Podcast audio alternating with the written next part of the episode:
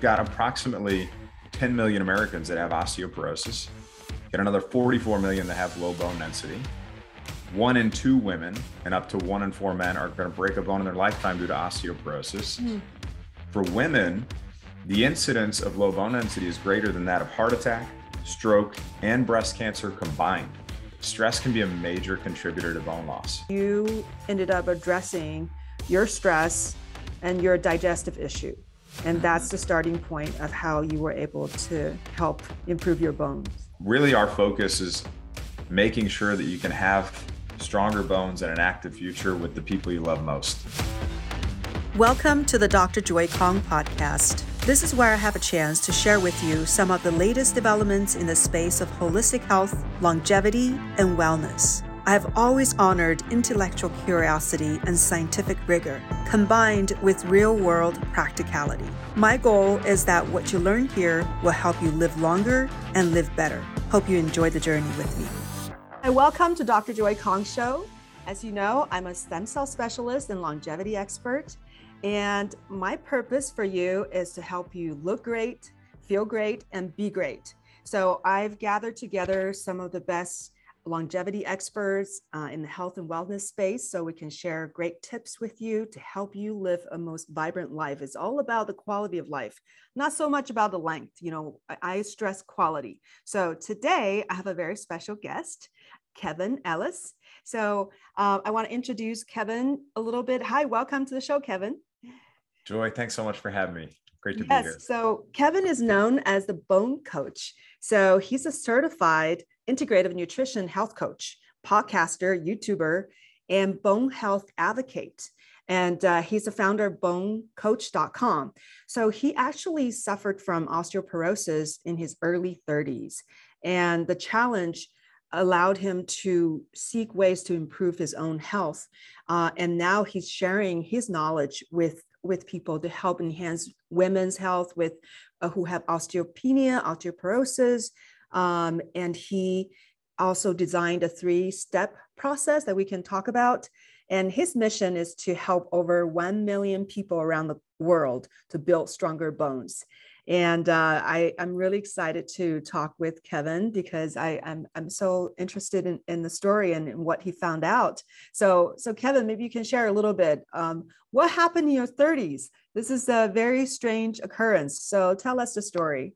I know, right? Because when you hear about you know bone loss and osteopenia and osteoporosis you're not thinking about a young man right? You're thinking about your mother or your grandmother or somebody who was hunched over with a cane you know worried about their future. That's that's kind of what people think is osteopenia and osteoporosis. But for me being a young male that uh, you know had all these different health issues kind of brewing under the surface for many many years having fatigue, high stress, poor sleep, uh, not a lot of energy, um, not having the best diet nutrition when I was a kid, uh, having smoked, you know, at a certain point in my life, having consumed alcohol excessively at one point in my life. All those kinds of things can contribute.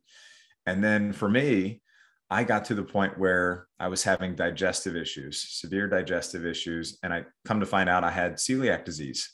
Hmm. So I was diagnosed with celiac disease. And shortly thereafter, I was told I had osteoporosis. And osteoporosis, it, it literally means porous bone, right? So what was happening was celiac disease, for those who aren't familiar, is when you ingest gluten, what happens is yeah, it starts to damage your nutrient absorption centers in your body. And those are called villi. They're, they're these tiny little hair like projections that cover your small intestine and they help absorb the nutrients from your food, the food you eat. Well, when I was consuming gluten, those nutrient centers, those villi were being damaged and blunted to the point where I couldn't absorb my nutrients. And because you still need calcium every single day, your body does to execute its daily functions, my body wasn't getting it and it wasn't absorbing it. So it had to go to my largest mineral reserves in my body, which mm. were my bones and it started pulling that calcium and those other nutrients from my bones. And that's how i developed osteoporosis in my early 30s and uh, you know a lot of people are shocked when they hear that. I was i was actually really shocked at that time because um and i was i was actually really scared too. You know and my, my background was I, was a pretty tough kid growing up in in Missouri. You know, I worked on a farm as my first job. I went in the Marine Corps, uh, spent t- spent time in the Marine Corps. So I always felt like somebody who was really tough and somebody who could endure a lot. But when I was diagnosed with osteoporosis, you know, single fell swoop, that identity was taken from me, just stripped away. Wow. Um, How do they even know to check your bone density? Great question, uh, because a lot of people listening. So let's even just talk about the reason why I was diagnosed with celiac disease, and I ended up having elevated liver enzymes. Mm-hmm. and all the other doctors that you know I was meeting with, nobody said, "Hey, you know," after we found out I had celiac disease and still had elevated liver enzymes, nobody said, "Hey, we should get this guy a bone density." And then it was a physician's assistant who asked me one day and just said, Hey, have you had a bone density scan done? I think we should do one. And I was like, No, I haven't. And I thought that the results were going to come back, that it was just a check in the box and that my bone density was okay. But it came back that I had uh, osteoporosis. Why did actually, he ask you that question? Because he probably knew or, you know, had thought that I was malabsorbing nutrients for a long time, and he knew the impact that that probably was going to have on my bones. Um, and that's actually one of the things now that I recommend to people that are younger with digestive issues, or maybe they had an eating disorder, or poor diet, nutrition, or led a sedentary lifestyle when they were younger, or maybe even took medications, certain medications when they were younger, that we get those bone density scans earlier uh, earlier on in life. And that's actually a bone density scan is uh, also called a DEXA scan, dual energy X-ray absorptiometry. And it's a painless test. It's kind of like an X-ray, very low levels of radiation. You lay down on the machine, it does a scan, and it tells you your bone mineral density, the measure of how much bone you have. And then it generates a score. And that score is called a T score. And the T score is telling you how much your bone mass is different from the bone mass of an average healthy 30 year old adult. If you have a score of plus one or minus one, or somewhere in between there, that's normal and healthy. Negative one to negative 2.5, that's considered osteopenia or low bone mass. Negative 2.5 and lower, negative 2.6, negative 2.7, so on and so forth, that's considered osteoporosis, mm. right? The greater that negative number becomes, the, the greater risk of fracture and the lower the bone strength and bone density uh, would be. So um, most people are not getting these. Most women, especially, are not getting these until their 50s, their 60s as a check in the box. But in my opinion, that's too late. Mm-hmm. Uh, so the earlier we can get them, just to get a baseline from which to monitor future changes, the better off you're going to be. Okay. How bad was yours? I had, you know, at that point in time, I had negative three scores in the in the negative threes, uh, my lower lumbar, uh, and then the other areas had you know, some some of the other areas I had, uh, you know, just right into the osteo osteoporotic range, um, and then osteopenia in some other areas too. So it was kind of a kind of a mix, and and that kind of makes sense. Like in your in your spine, you have different types of bone in your body, right? So in your spine, you have more trabecular bone. Um, in other areas of your body, you could have more cortical bone. Trabecular bone is um, more blood and nutrients flow freely through that can also be can also be another reason why you may lose bone a little bit quicker in some of those areas that have a higher concentration of trabecular bone too. So that must be scary. You felt fragile, I guess. Yeah, I felt fragile. Um, I was completely concerned. I actually remember when I they didn't even tell me in person. It was a letter that I had gotten in the mail, and it just said, "You've been diagnosed with or you have osteoporosis. Go on a gluten-free diet." that was that was what I got, and I was like, you know what? I, I actually remember the the like the blood rushed out of my face, and I was just like, I just felt deflated and really upset. And then I was like, let me go get a second opinion. I got a second opinion. It confirmed the diagnosis. And then I start I had to start this whole journey. So what are the potential implications when somebody is diagnosed with osteoporosis? Like what does it really mean for the, their lives? You're diagnosed with osteoporosis. That uh, that reduced bone density could also mean a reduction. It's going to mean a reduction in bone strength, but I'm going to talk about bone strength in a minute. Uh, but when you have that happen, that's going to increase your risk of fracture. Mm-hmm. And, you know, fractures are, especially as people age, you've got approximately 10 million Americans that have osteoporosis, you got another 44 million that have low bone density, one in two women and up to one in four men are going to break a bone in their lifetime due to osteoporosis. Mm. For women, the incidence of low bone density is greater than that of heart attack, stroke, and breast cancer combined. So this is it's not like a small issue, right? And it's actually it's actually uh, increasing. Like we're having more more cases uh, of low bone density over time, which kind of makes sense because our minerals uh, there's not as many minerals in the soil, diet and lifestyle factors that are that just the way we're living our lives. There's going to be more things contributing to bone loss that we're encountering. Um, so that can severely, you know, if you have a hip fracture, especially too, only a smaller percentage of, of patients can actually walk across a room unaided six months later. And then you've got, you know, every year you've got about 300,000 hip fracture patients. A lot of them don't regain their previous function too. And there's that's really the concern that takes place, is uh, especially as people get older.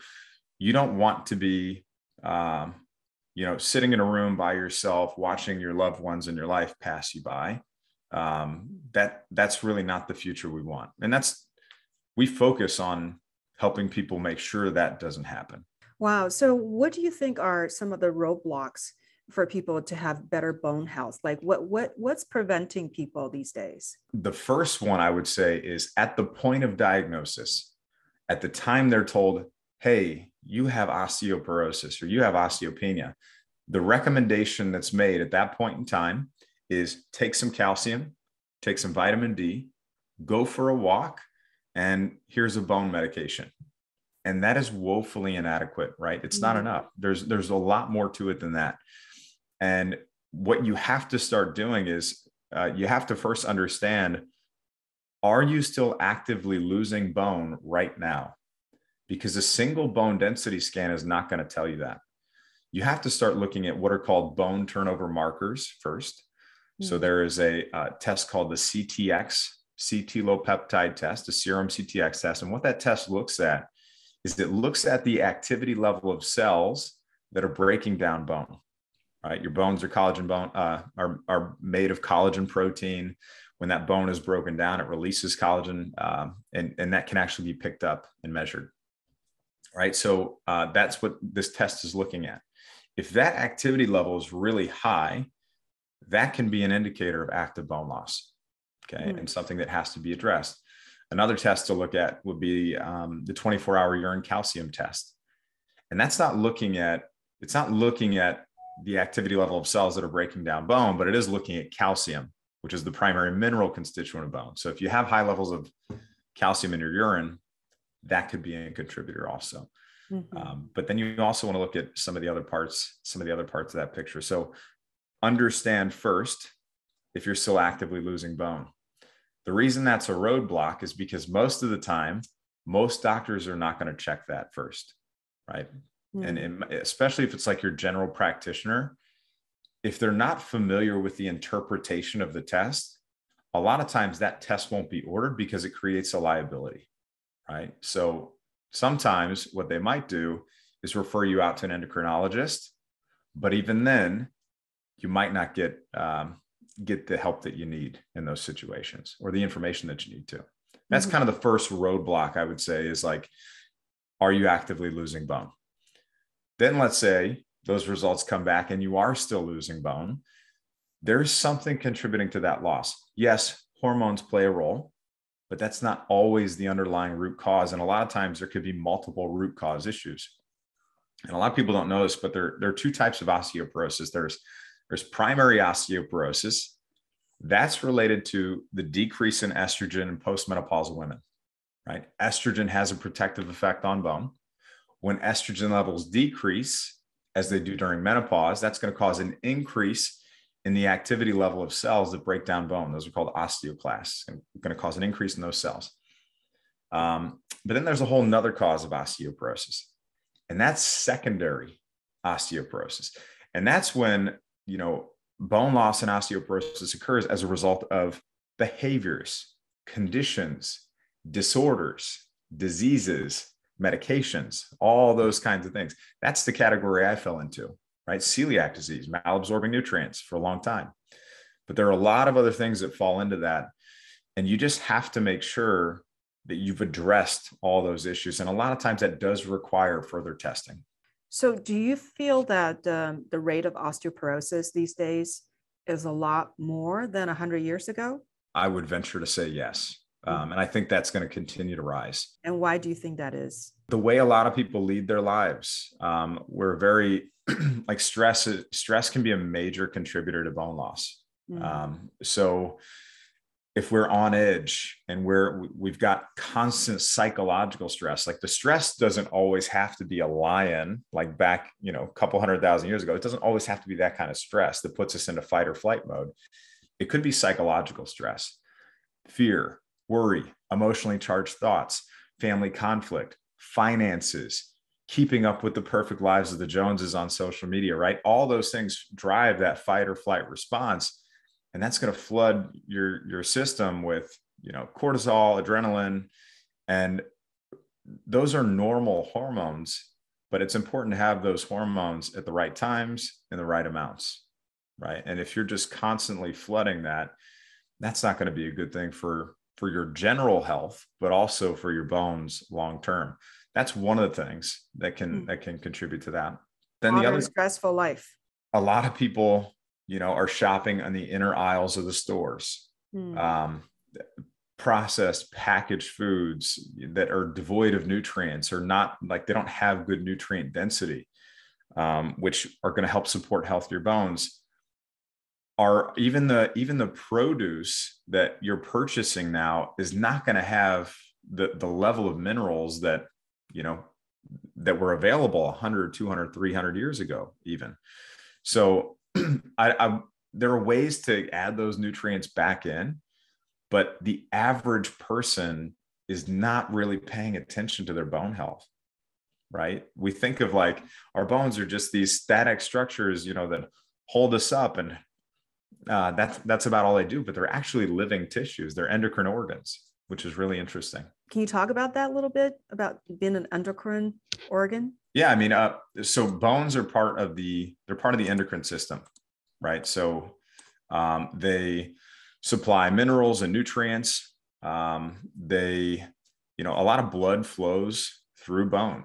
Uh, it's it's not like they're just these hard, solid structures that uh, don't have any life inside of them. They actually they help with blood cell production and things like that. Like there, there are so many things that go on, on inside your bones. Mm. Um, and it has just a, a lot greater of an impact than most people think on their general health. So, how did you regain your health? You have to go through a process of figuring all these, all, all the important pieces out. And uh, just to walk through it at a high level, you have to identify if you're still actively losing bone right now. Mm. You got to figure uh, figure out the root causes of that bone loss. That's that's testing right? That's working with your doctor, having those conversations, knowing what tests to order, knowing what the results mean when those tests come back. A lot of times, when a test comes back in a conventional range, your test may be normal by conventional standards, but you could still have a functional deficiency, or you could still have a condition that's indicating something has to be addressed within the body. Um, the next thing you have to do is you have to make sure you address your diet, your digestion, your absorption. Hmm. You have to make sure you're getting the right nutrients to, to build stronger bones. Because if you if you don't have the right inputs, you, you can't produce stronger outputs, right? And the reason why that's important is, and it kind of happens on three layers. First, you have to be taking in the right nutrients in the right amounts. You have to be absorbing those nutrients and those nutrients have to make it to the cell level. Hmm. A lot of times, even when somebody's eating healthy, they might not be hitting layer one. And it's really hard for the rest of those things to line up downstream too. Mm-hmm. And the last part of what people has they have to do is you have to focus on reducing your stress, improving your sleep, actually exercising, mm. right? Providing enough stimulus for your muscles, for your bones to get to the point where you can actually have a meaningful impact on, on your health too. And hormone optimization plays a big role in that too. So you were in your 30s, you were you got diagnosed with osteoporosis. So your process So you you got the the the scan done, the right scan, mm-hmm.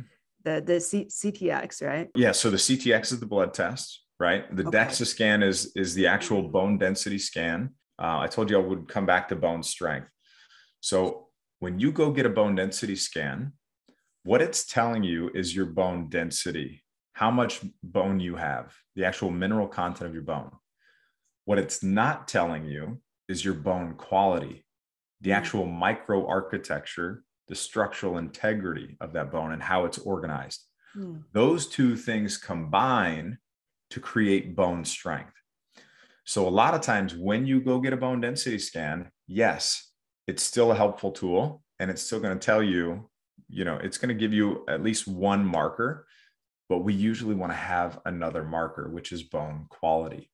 Mm. There's an add on software to the DEXA scan called TBS, trabecular bone score. Mm. And what that score can do, you got to ask for it. And there is a place uh, called MetaMaps that you can you can actually look up to see if there's a location that has TBS near you. Um, but if you can get those two things together, you're going to get a much fuller picture of your actual bone strength. Now, if you have, if you are told you have osteoporosis, you you need to you still need to address it. Like you still need to do something. And it, it is always better to be on the side of prevention and not reaction. Um, so I would always prefer to see somebody getting ahead of it than, you know, in some of the situations, we have people that come to us that have already had five or 10 fractures and maybe they're on a bone medication and are going to continue on with one. Uh, I would say most people, though, they're trying to do everything they possibly can naturally before considering that as an option. So, so I assume you ended up addressing your stress and your digestive issue.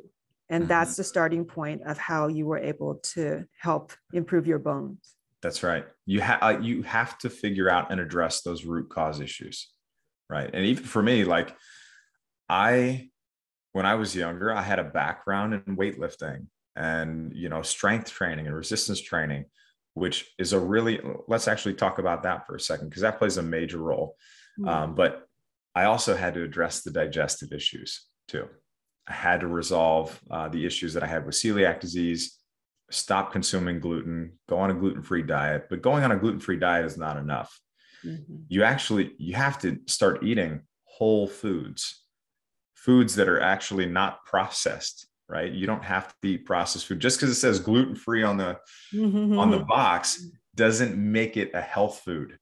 I see so many gluten free foods that are loaded with chemicals and garbage that we should never be putting into our bodies. Um, right. So, it's the same buzzword as fat free. Yes. yes. You, Doesn't yeah. mean it's good for you. no. And, and so for, we have vitamins that are fat soluble right that that our body's not going to be able to use those nutrients unless we're unless we have fat vitamin d vitamin k vitamin a vitamin e you ha- those are fat soluble nutrients which means you have to consume uh, those nutrients with fat mm. uh, in order for your body to be able to use them uh, to, to the best of their ability so um, let's talk about exercise for a second because i do think that's it's a really important part of creating a bone health plan. Mm-hmm. I'm just curious for celiac disease. Um, I don't think traditional or conventional medicine really have very good solutions.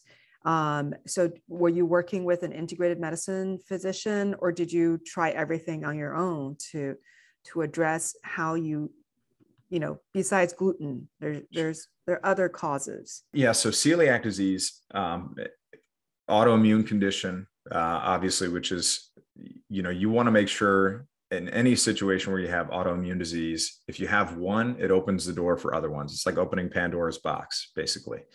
Um, so you need to get that autoimmune condition into remission. So for celiac disease, the part of the body that's attacked is the small intestine, the villi in the small intestine.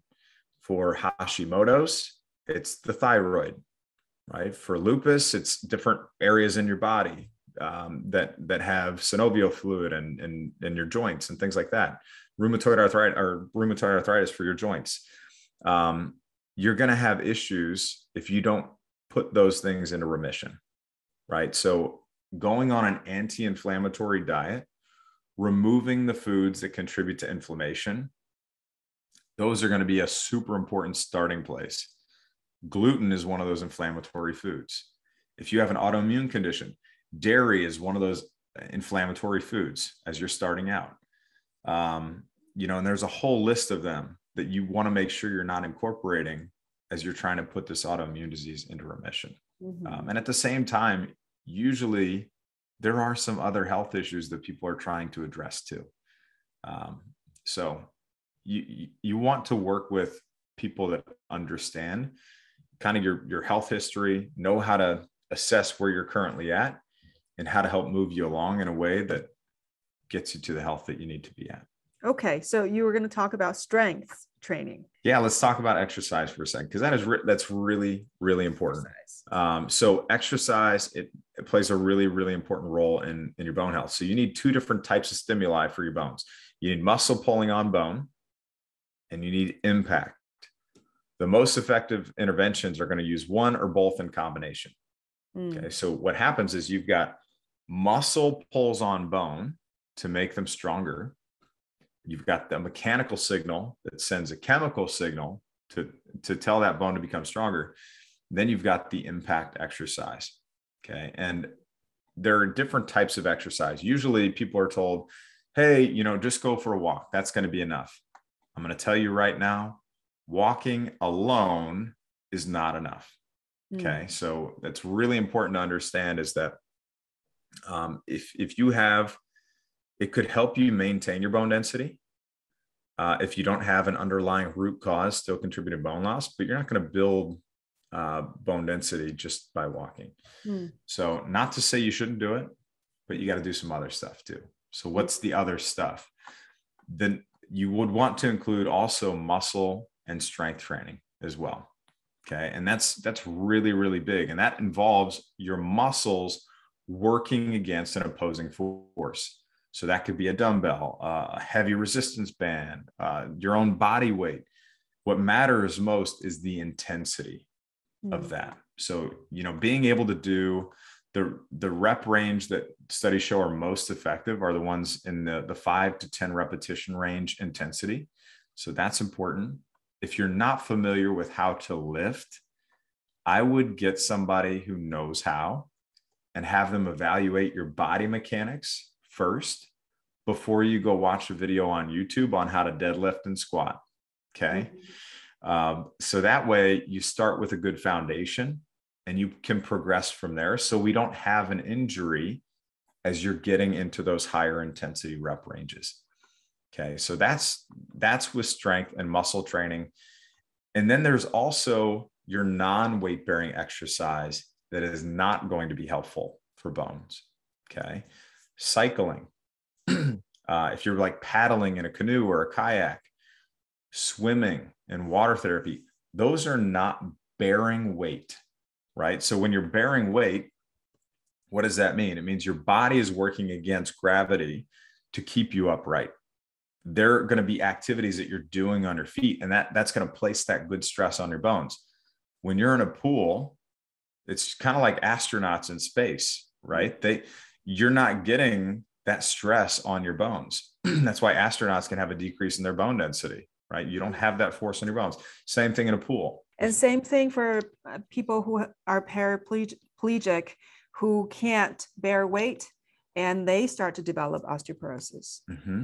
And you have to figure out like you have to, and I'm not, I'm not saying don't ever cycle, right? Or I'm not saying don't ever go for a kayak. I love kayaking, absolutely love it, getting out on the water and stuff like that. Swimming, right? Not saying don't ever do it.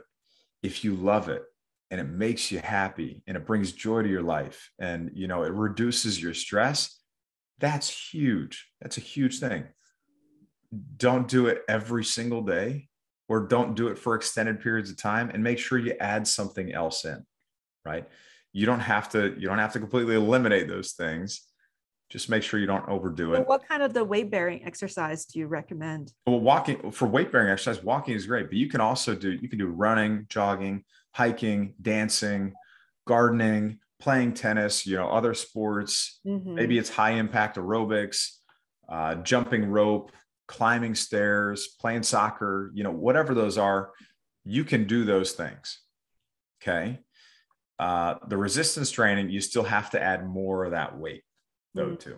You still have to add more of that weight and be in those higher intensity rep ranges, too. That's really interesting. What about people who are just doing weight bearing exercises without doing the strength training or resistance training? What happens to their bone density? You could possibly maintain but you're not going to have improvements. And if we're if we're talking about you know osteopenia and osteoporosis, and you're already at that point, mm. you need to be including resistance training.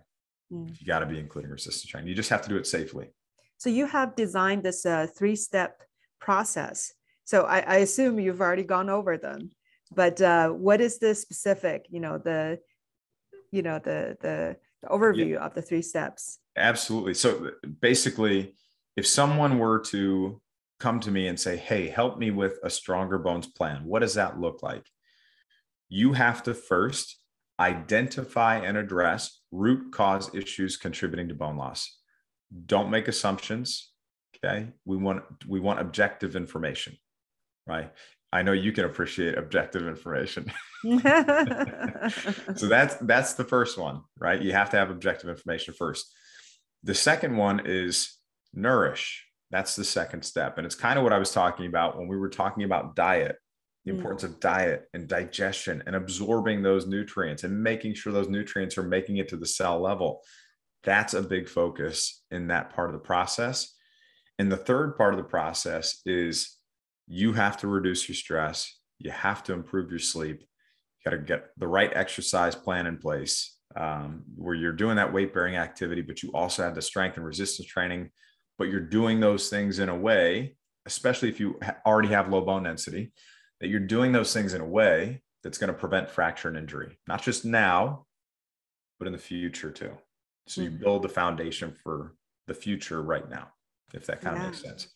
Um, and then you do the We, you know, you got to get the hormone optimization right. So for um, women who have osteoporosis, you would recommend that they go on hormone replacement therapy. It depends on the person's situation too right mm-hmm. and and uh, sitting here on this on on this podcast i would never just say yes mm-hmm. everybody you know blanket statement should be on bioidentical hormone replacement therapy but i definitely think it, it's an important consideration uh, for many many women out there uh, mm-hmm. but it just depends on that person's situation as well and one of the things that we do is um, we we have specific team members that evaluate and look at if that would even make sense for a specific person or not because sometimes it doesn't make sense so you have a team to help people with bone density issues yeah so we we have that process that i just walked through mm-hmm. and that process is inside of different coaching programs and those coaching programs are led by we have a team of about 14 people Hmm. Uh, many of them are highly credentialed experts in their fields. Um, our programs and process were just featured in Forbes, which is great. Wow. Um, and you know, we've helped people in over 1,500 cities around the world at this point, uh, and improve their health, improve their bones, uh, and that we've got a pretty rapidly growing community of, of people that are really excited, you know, to get the right plan in place. And really, our focus is making sure that you can have stronger bones and an active future with the people you love most. Um, mm-hmm. That's that's really what I care about the most. Well, that's really impressive. So you built such a huge community, and and um, all came from your own personal struggles, right? Yeah. That's you know you never know what uh, what was given to you, what the purpose was. Yeah, and and I mean we've we're to the point now where we have medical doctors and different physicians that refer their patients to us uh, mm-hmm. and that you know they, they've even actually gone through the program themselves in many cases so um, it's it's good to know that we don't have to have this adversarial relationship with the medical community. Like if you want a natural approach or a conventional approach we don't have to go head to head all the time. I think there is some common ground uh, to be made and to be found there. And I'm really focused on bridging that gap because what I want is when that patient is diagnosed with osteopenia or osteoporosis, and they say, you know what, uh, doctor, I'm not saying no to the medication. I'm just saying not yet. Can you give me a year? And if they say, yeah, let's let's give you a year, I want them to say, go to bone coach, mm. right? Because give it a shot because you may not there's a good chance you don't need the medication right there's a really good chance you don't need it um, so that's what we have to help you figure out is does that even make sense uh, you know if you can address all the other issues that that mm-hmm. you have to address first? That's great. I hope all the doctors know that you guys are there. You're you're you're you're able to help the patients. Yeah. Well we give them resources from the program. Like when they come in we give them like you know lab testing guides and communication templates and copy and paste messages for their portal to make communication easy. And we've actually had clients of ours tell us that they've sat down with their physicians and figured out the root cause issues of their bone loss with the tools and the resources that we've given them which is mm. really awesome. Great. So you're indirectly through the patient are teaching the doctor. Yeah because because sometimes usually what happens is you know you and i'm sure you probably experience this is a lot of times patients want to self-educate themselves. They want to know you know the information so they'll go on google. The problem with google searches is that you can find a different result for the same search. And then you take that information you go and you ask for things from your doctor and it may not even be the right things. And eventually you may not actually get all the things that you need to get done, like testing, and you may not ever find out the root cause issues. So, the medical community's approach, um, you know, you mentioned that it hasn't been very helpful. The results has not been very encouraging, and uh, and I think that that happens to most chronic illnesses. It's mm-hmm. not just osteoporosis. Yeah. Chronic condition, chronic conditions need more than acute solutions. I always, I always say that. Um, our medical system is set up really, really well to address acute care, trauma care. We're, we are fantastic at that. Chronic conditions, not so much. Osteoporosis is a chronic condition. Right? Yeah. It doesn't happen overnight. So, how successful is your program at helping patients? Great question. Like like for example our programs are three and six months long hmm. usually mm-hmm. okay so for anybody who understands bone density testing and bone density results um, you're not going to see improvements in a bone density scan in a three month or six month period and you, that's why bone density scans are done every one one and a half two years down the road because otherwise you're within that margin of error of a bone density scan. So you, your improvements are not going to be statistically significant at that point. Um, but what you can do is look at those bone turnover markers. Mm. You can look at the activity level of cells that are building up and breaking down bone, and you can start to get an idea of what the potential outcome can be in the future. And if you're addressing all of the leading indicators that give you the best shot of improvement, the diet, digestion, absorption, root causes, sleep, stress, hormones, exercise, all those things. Those are your leading indicators. You, if you go through and address all those things, you don't miss things. Your lagging indicator, which is a DEXA scan, has a much, much better shot at being favorable for you in the future. And we've had people, our program, uh, as of the time of this podcast recording, but uh, it'll be longer than that for whoever's listening to it has been running over two years now uh, in its current format. And we've had plenty of people come back with having improved their bone density, improving their bone strength, stabilize their bone loss. That's huge. Even if you're not improving, if you could stabilize and not lose more, that's great. It's really, really great.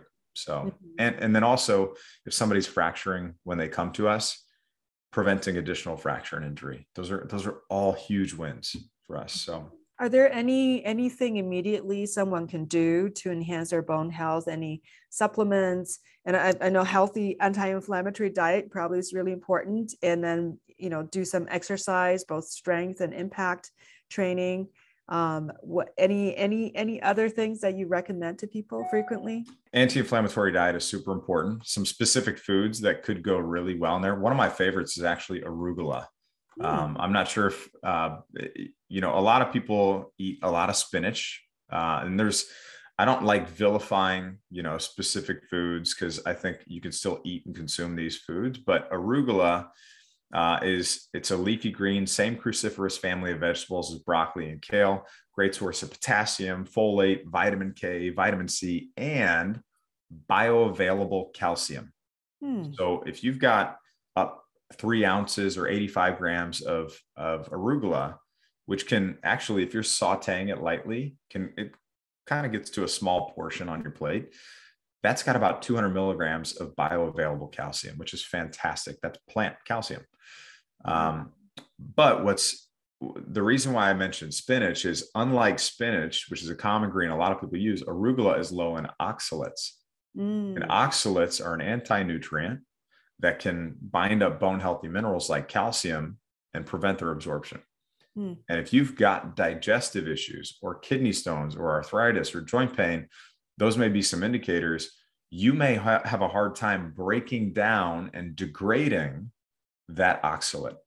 So you can swap that spinach right for arugula. That could be a good swap. And then I I love vitamin C rich foods also. Vitamin C is um, I think most people know vitamin C has a lot of health benefits to it by now.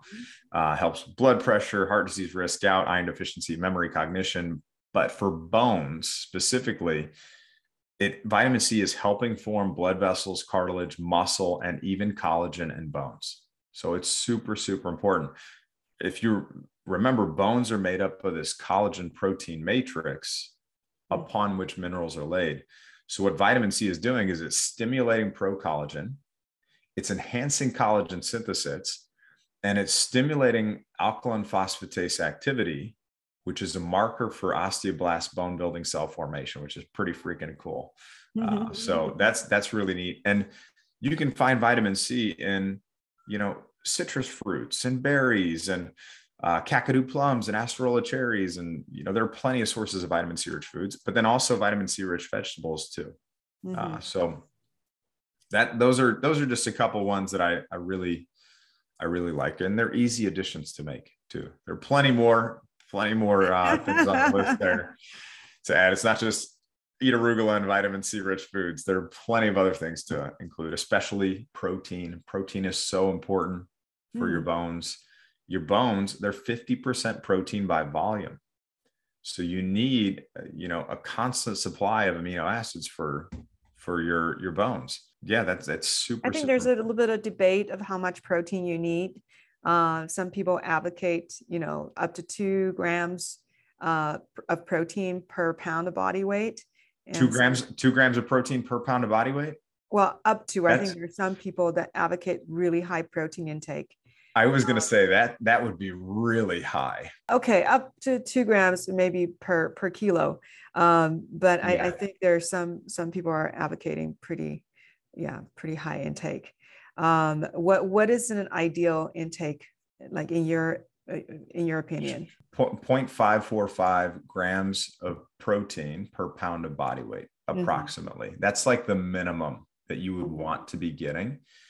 Um, and that was based off of uh, some research uh, that was done that showed um, when people were when when they were combining protein and calcium, it was actually having a better effect on bone than it was with just calcium and vitamin D um, protein is super super important for bone health. Uh, mm-hmm. so and and what's happening is it's not like when you're losing bone you're not just it's not like the osteoclasts are selectively like plucking calcium out of your bones and you know flushing it out of your system. It's actually tearing down the structure. So it's tearing down the protein that has the minerals with it. Um, so you have to have that to rebuild that structure too. So, what about supplements? Any any recommendation of supplements? Um, or you think that food should should be able to do it? Well, ideally, ideally first you're getting as much of as much of your nutrition from your food first, right? That would be ideally what we would do, and then then you would go and you'd look at other important nutrients that you'd want to include. Uh, vitamin D, uh, mm. super important for your bone health. Helps with uh, intestinal absorption of calcium. uh, and a lot of other a lot of other health um, health benefits to that as well. Vitamin K. Uh, there are different types of vitamin K. Vitamin K2 specifically is it helps make sure that calcium makes its way to where it's supposed to go, which is inside the bone and not your soft tissues like your your kidneys and your arteries and things like that. Um, omega 3s. Omega 3s are really important because they're the dampeners of inflammation. Hmm. Inflammation contributes to bone breakdown. So that's that could be really helpful. Amino acids. Amino acids are really important. Those are your building blocks of protein. Um, yeah, calcium, magnesium. Uh, there, there are plenty of other minerals and nutrients that that kind of go along in that bone health picture. But those are those are some of the general most important ones as you're kind of starting out too. Yeah, fantastic. Yeah, so if uh, people want to work with you guys to improve their bone health, then where should they look for? You can always find me over at bonecoach.com. We've got some awesome free resources over there too. Uh, Joy, I, what I'll do for your audience is I've got a free Stronger Bones masterclass as well mm. that hmm. walks people through. It's like a 50 minute masterclass, jam packed with awesome information. Uh, and we can add that to the show notes if you want. And your audience can grab that, watch it. Uh, it's super, super easy, and it's going to provide a lot of great information for them too. That's so. fantastic. Yeah, thank you for your work in this area. You know, helping so many people and and bring to light, you know, in this, I, I, I don't think people talk about bones enough. Um, I, yeah. I, I, don't think the medical community really pays much attention to it, frankly. They don't. no, they don't. It doesn't get enough attention, but it is, it's getting more attention now. Uh huh. Thanks to you, partially. yeah, for sure. Yeah. Um, well, thanks so much for having me again, Joy. Absolutely. I really appreciate it. It's been a delight, and thank you for sharing your knowledge and, and your own story. Thank you for listening to this episode. Hope you enjoy the content. And if so, please rate and follow this podcast. To reach me, you can contact Upllyft Longevity Center. That is Upllyft with a Y. You can also subscribe to my YouTube channel, Joy Kong MD. See you next time.